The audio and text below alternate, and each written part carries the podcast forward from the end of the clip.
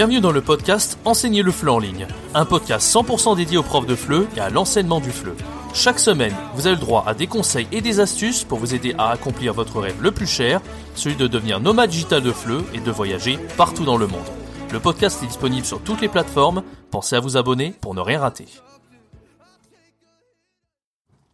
Bonjour à tous, c'est Jérémy, bienvenue sur la chaîne Enseigner FLE en ligne. Aujourd'hui, dans ce nouveau podcast, on va parler du matériel en classe de FLE en ligne.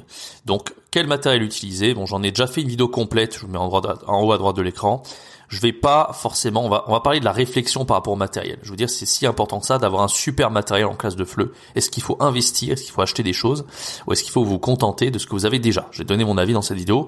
Je vous invite à donner votre avis également dans l'espace commentaire. Avant que cette vidéo commence, je vous invite à rejoindre ma formation gratuite, 3 jours pour se lancer en tant que prof de FLE en ligne sans aucune expérience et en partant de zéro.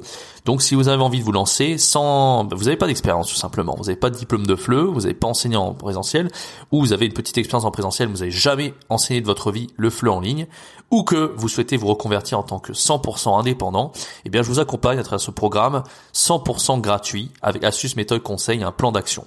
N'hésitez pas, c'est le tout premier lien dans la description. Alors, pour répondre à la question de ce titre, du titre de ce podcast, est-ce que le matériel c'est si important que ça? Vous savez, euh, il n'y a pas longtemps, euh, mon appartement à Montpellier, il y a euh, mon grand-père, il est arrivé, d'accord, il a vu, en fait, il avait jamais vu mon ordinateur, et en fait j'ai un MacBook que ça fait plusieurs années que j'utilise, ça fait 5-6 ans que je l'ai, et il a vu en fait la taille de l'écran et il a dit mais c'est pas possible, Jérémy, tu fais vraiment, tu fais vraiment tous tes cours là depuis un an et demi avec ça, mais quand tu fais? L'écran est minuscule, moi je pourrais pas, etc., etc. Alors bon. Moi, je pense qu'en fait, alors je vais donner mon, avis par rapport au matériel. Bon, de toute façon, le bon matériel utilisé, j'ai déjà fait une vidéo sur la chaîne, je vous invite à aller la voir, mais typiquement, le matériel, c'est faire attention parce que faut pas tomber dans ce piège-là de se dire, ok, j'ai besoin d'un super matériel pour faire de super cours. En fait, l'idée, c'est comme quand vous êtes par exemple un YouTuber. Parce que moi, j'ai été YouTuber pendant longtemps. Et j'ai utilisé la même caméra pendant 10 ans. Une vieille caméra que j'avais achetée en 2007 ou 2008, je sais plus et je m'en suis débarrassé en 2019. Bon, en fait, je m'en suis servi 11 ans de cette caméra-là, qui était en plus cassée. Bon, cassée, c'était un petit peu dommage, mais bon, à partir du moment où je pouvais filmer et qu'il euh, y avait du son, ça passait. Mais elle était cassée au niveau du zoom, donc j'avais un morceau de scotch, quelque chose comme ça, enfin bref, je ne rentre pas dans les détails. Mais ce que je veux dire, c'est que quand vous avez... Euh, en fait, il faut investir proportionnellement à votre succès. C'est comme ça que je pense qu'il faut faire. C'est-à-dire que sur YouTube, j'ai investi dans une nouvelle caméra, euh, parce que déjà par rapport à ce que je commençais à faire comme type de contenu, ma, mon ancienne caméra ne convenait pas. Donc pour les cours en ligne, c'est, c'est, ça ne sert à rien d'investir dans le meilleur matériel possible si vous n'avez pas déjà un certain succès en tant que prof de FLE en ligne. Si vous donnez vos tout premiers cours, à la limite, vous pouvez les faire avec un téléphone. Et même, je pense qu'on fait on peut faire des super cours de conversation avec un téléphone. En réalité, on n'a pas forcément besoin d'un, ordinateur. C'est pour vous dire. Après, c'est vrai qu'un téléphone, c'est plus difficile de naviguer avec un téléphone, alors qu'avec un, un ordinateur, c'est possible. Enfin, tout ça pour dire que il faut investir, c'est pas une mauvaise idée, mais il faut pas le faire immédiatement. Il faut pas avoir le syndrome de l'objet brillant de se dire, ok, bon, les meilleurs profs ou les meilleurs euh, youtubeurs que sais-je, euh, ils, ont le meilleur matériel possible, ils ont des trucs à des milliers d'euros, donc moi, il faut absolument que je, fasse, pas, que je fasse pareil pour être à leur niveau. Eux, ils ont déjà une expertise de dingue dans leur domaine. C'est pour ça qu'ils ont un super matériel. Parce que si c'était des amateurs, ils auraient beau avoir le meilleur matériel du monde, ils seraient quand même mauvais. D'accord? Donc, toute façon, c'est comme au ping-pong. Hein. Si vous jouez avec la raquette d'un Chinois, même si lui, il a un expert du jeu, c'est pas parce que vous avez sa raquette que vous allez gagner. Bon, bah, ouais, je fais une petite métaphore, mais bon, peu importe. Donc, important d'être minimaliste. Commencez avec ce que vous avez. N'investissez pas.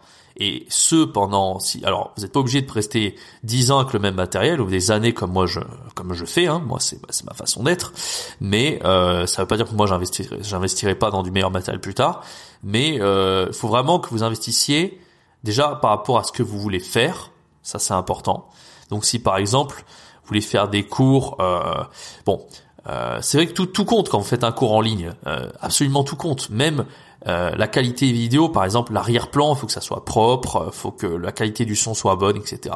Donc il faut quand même avoir un minimum de matériel.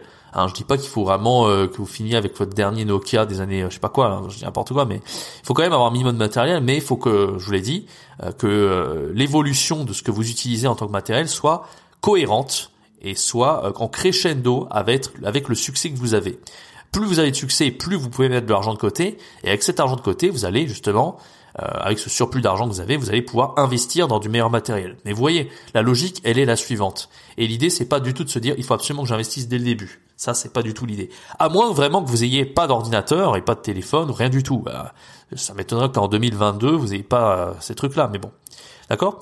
Donc à partir du moment où vous avez un bon micro et un téléphone, ça suffit amplement. Et un téléphone, n'importe quel iPhone a un micro euh, tout à fait correct de nos jours. Donc pas la peine vraiment de se casser la tête avec tout ça, d'accord?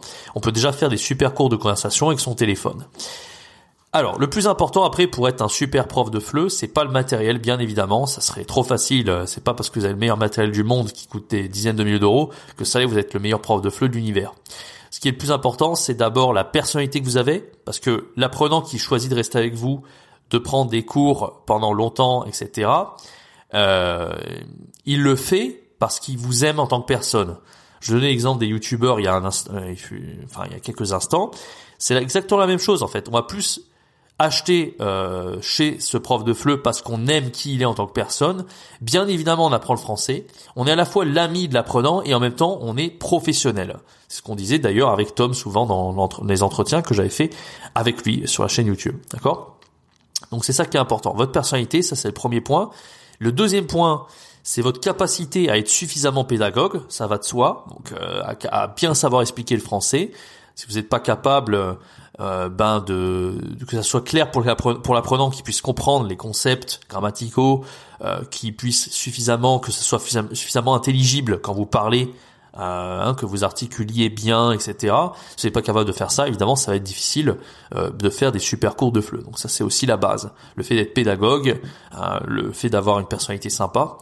Et bien sûr, bon ça c'est un autre, c'est un bonus, c'est en plus, comme je vous l'ai dit, et le cours de conversation c'est pas du tout obligé, de bien maîtriser les outils d'enseignement. Alors moi j'en ai fait une formation complète, c'est 7 outils pour enseigner le FLE en ligne. Maître à outils FLE, elle s'appelle, le lien est dans la description si vous êtes intéressé pour euh, voir un petit peu de quoi il s'agit.